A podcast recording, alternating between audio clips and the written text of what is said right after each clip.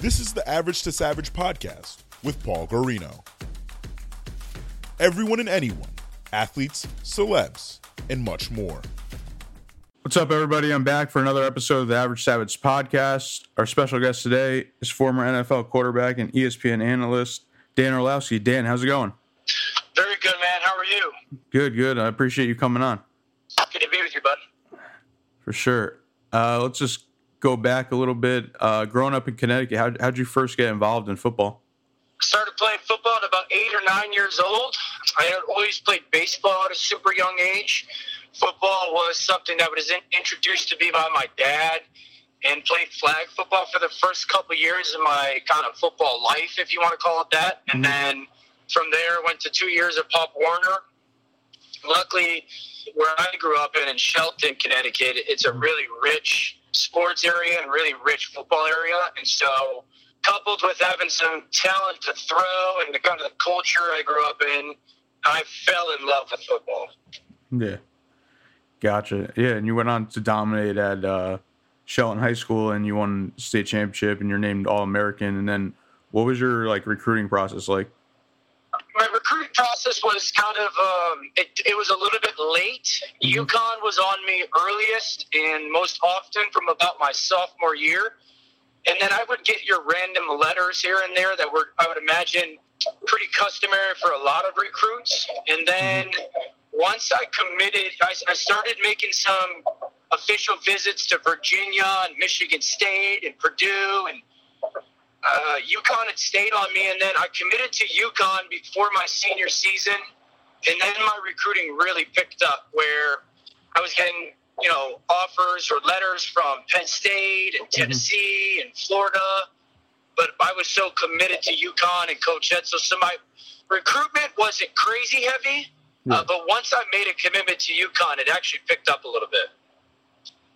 Wow, that's crazy. So, so you basically chose UConn just because they were with you the whole time. Yeah, I chose UConn because one, they came in 1st mm-hmm. Two, I really fell in love with Coach Edsall and his message and the challenge that he presented. And three, I wanted to try and go do something that everyone thought would be crazy or impossible. Yeah, for sure, for sure. And what what was your overall experience like at at UConn? Oh, it was incredible. It was an experience that I could only have hoped for, Yeah. and tenfold. Uh, just the the relationships that were built, the challenges that were faced, the adversity that was overcome, the lessons were learned. You know, being from the state of Connecticut and then going and being a part of what I was a part of at UConn, I still I still get talked about. Uh, I still talk to just I would I would or close to where I am right now, if not for my time at UConn. Yeah, for sure. I think just like you mentioned before, you you wanted to, you wanted that challenge, and and you were the one that put uh, UConn football on the map. Yeah, I was I was fortunate. I was Yeah. uh, part of a really important program. I was uh, part of a really good team. We had a lot of good players, and uh, like I said, like you go there with a dream or a vision or a goal, and then you accomplish it and probably exceed it. Mhm. And it was really really rewarding. Definitely, definitely. And when when did you think you had like a shot at making the NFL? I would say back into my sophomore year of college is when I actually thought, all right, this might happen. It was always obviously a, a Mhm. dream or Yeah. a, a wish or a goal. But back into my sophomore season, we started playing some more notarized national games. I started playing pretty good. And then my name started getting floated around with guys like Mel Kiper and some of the draft people. Realized like, okay, I'm, this is this is no longer just like a, a childhood wish upon a star type thing. This is got the chance to be a reality. And I knew I went to school and I got in trouble for this at school. Like I always said, there was no plan B. I had Mhm. always said all my eggs are in one basket. I was going to make this happen, and there wasn't or else. And so once that my sophomore season got kind of got concluded, that's when I was like, yeah, this this is gonna happen. I'm I'm gonna make this actually fall into place. Gotcha. Got I like that. I like that you you said that you don't have a plan B. But uh, going going to into the draft, uh, what was like your projection like before the draft and getting drafted in the fifth round? Was that exceeding or not exceeding your uh, expectations?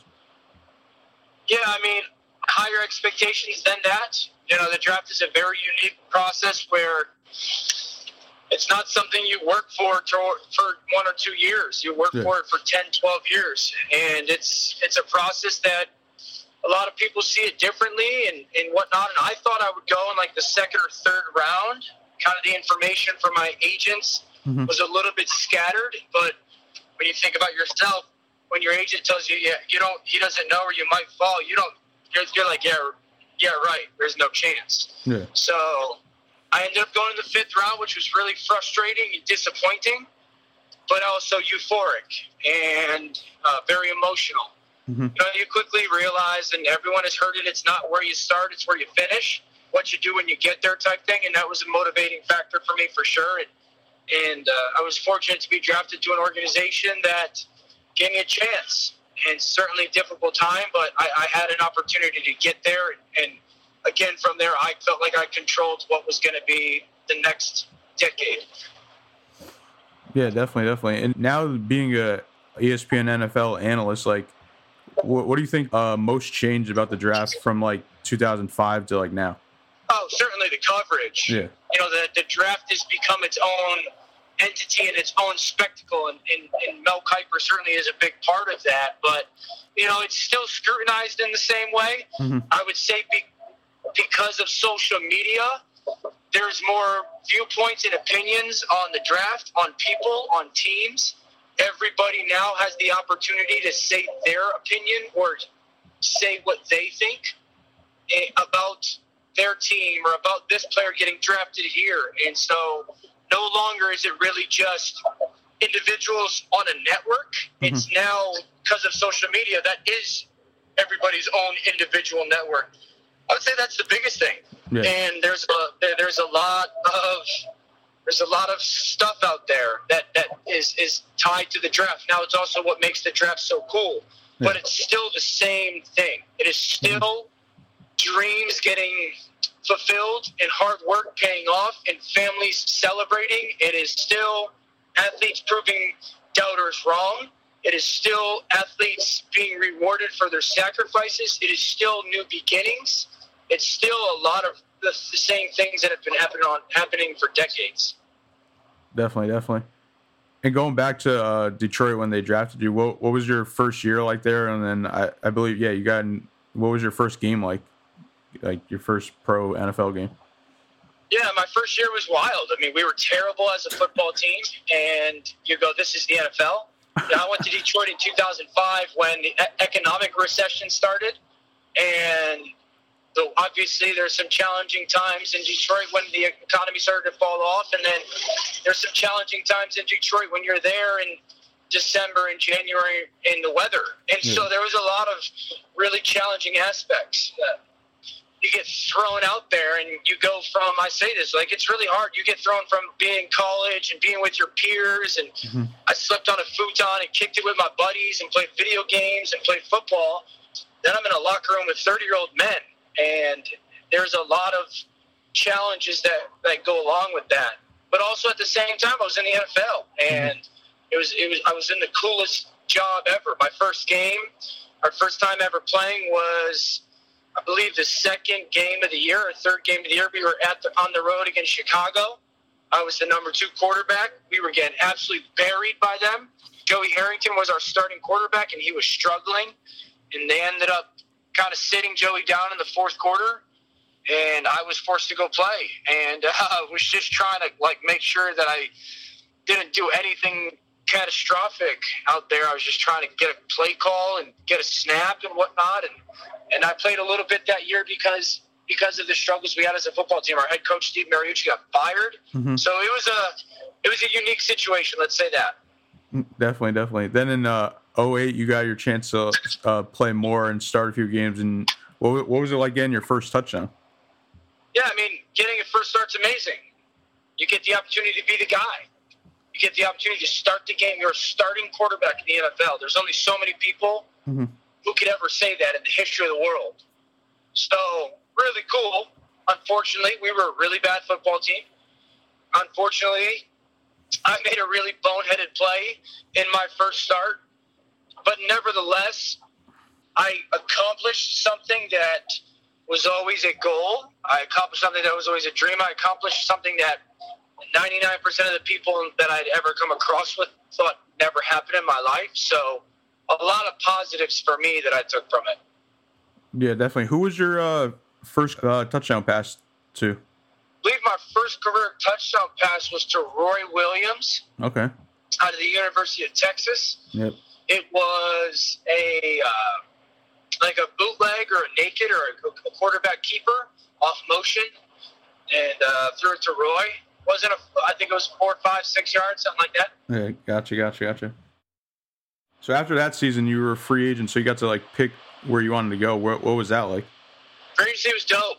You know, free agency is cool to want to be wanted Yeah. and to, get, to hit it for the first time, and and uh, took a couple visits and went down to Houston, and you know, uh, certainly a unique business aspect where my agent, you know, kind of played some games and and strategic got a contract offer, and and I immediately was like, take that offer, and he was like, just let me work, and a couple hours later, kind of tripled that offer. And so uh, free agency was cool. It was it was nice to kind of experience, and uh, certainly financially was was the benefit of it.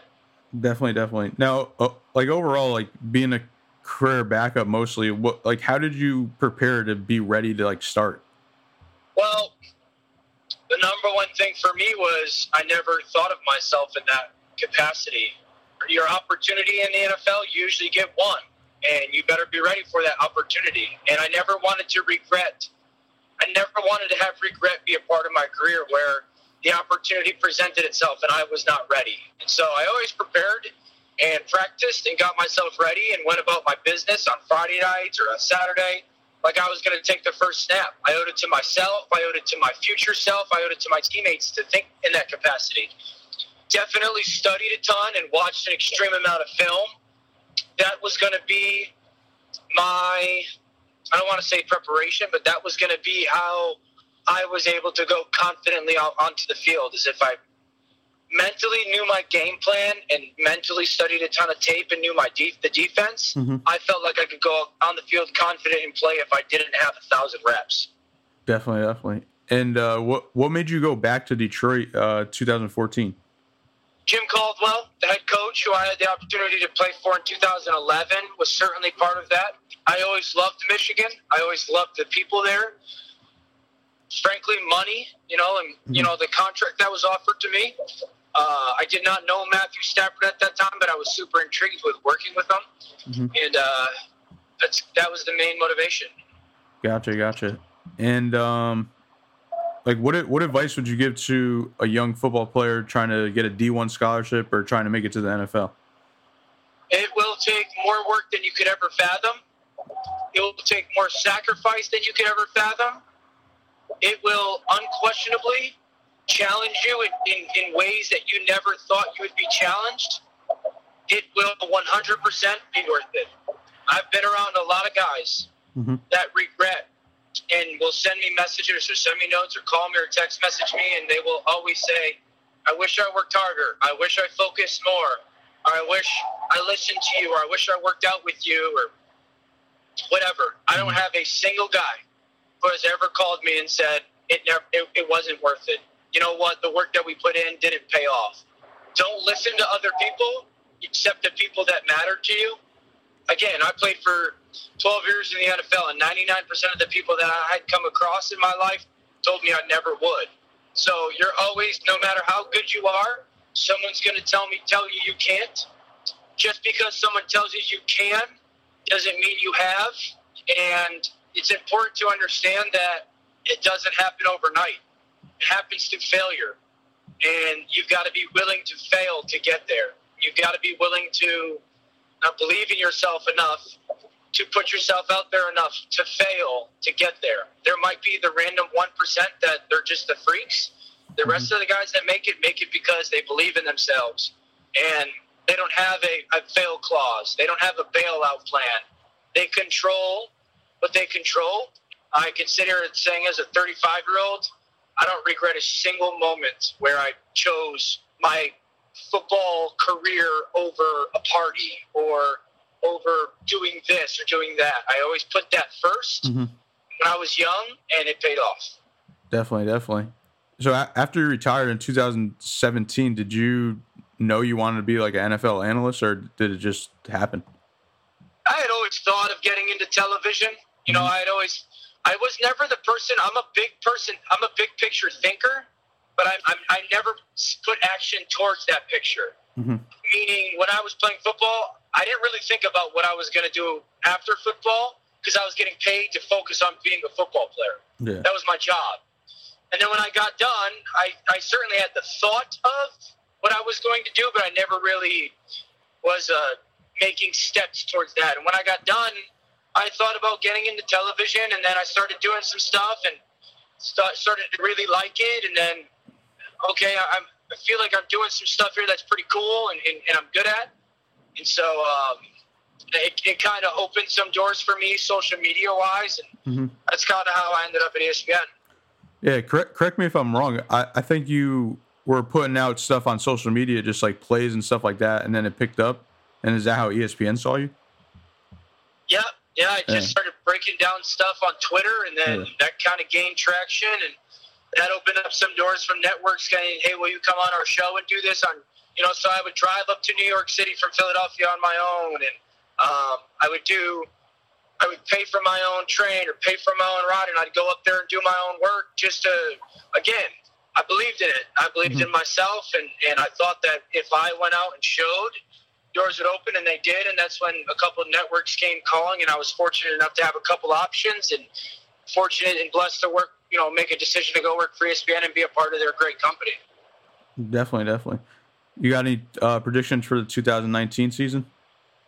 predictions are, are tricky because you don't know necessarily how everything will unfold and injuries and whatnot. I do know that this is probably the healthiest the NFL has been in a long time when it comes to the teams. Mhm. You could go to every division and point to two teams at least that you could see winning that division and making a playoff run outside of maybe the AFC East, and they have the defending Super Bowl champion.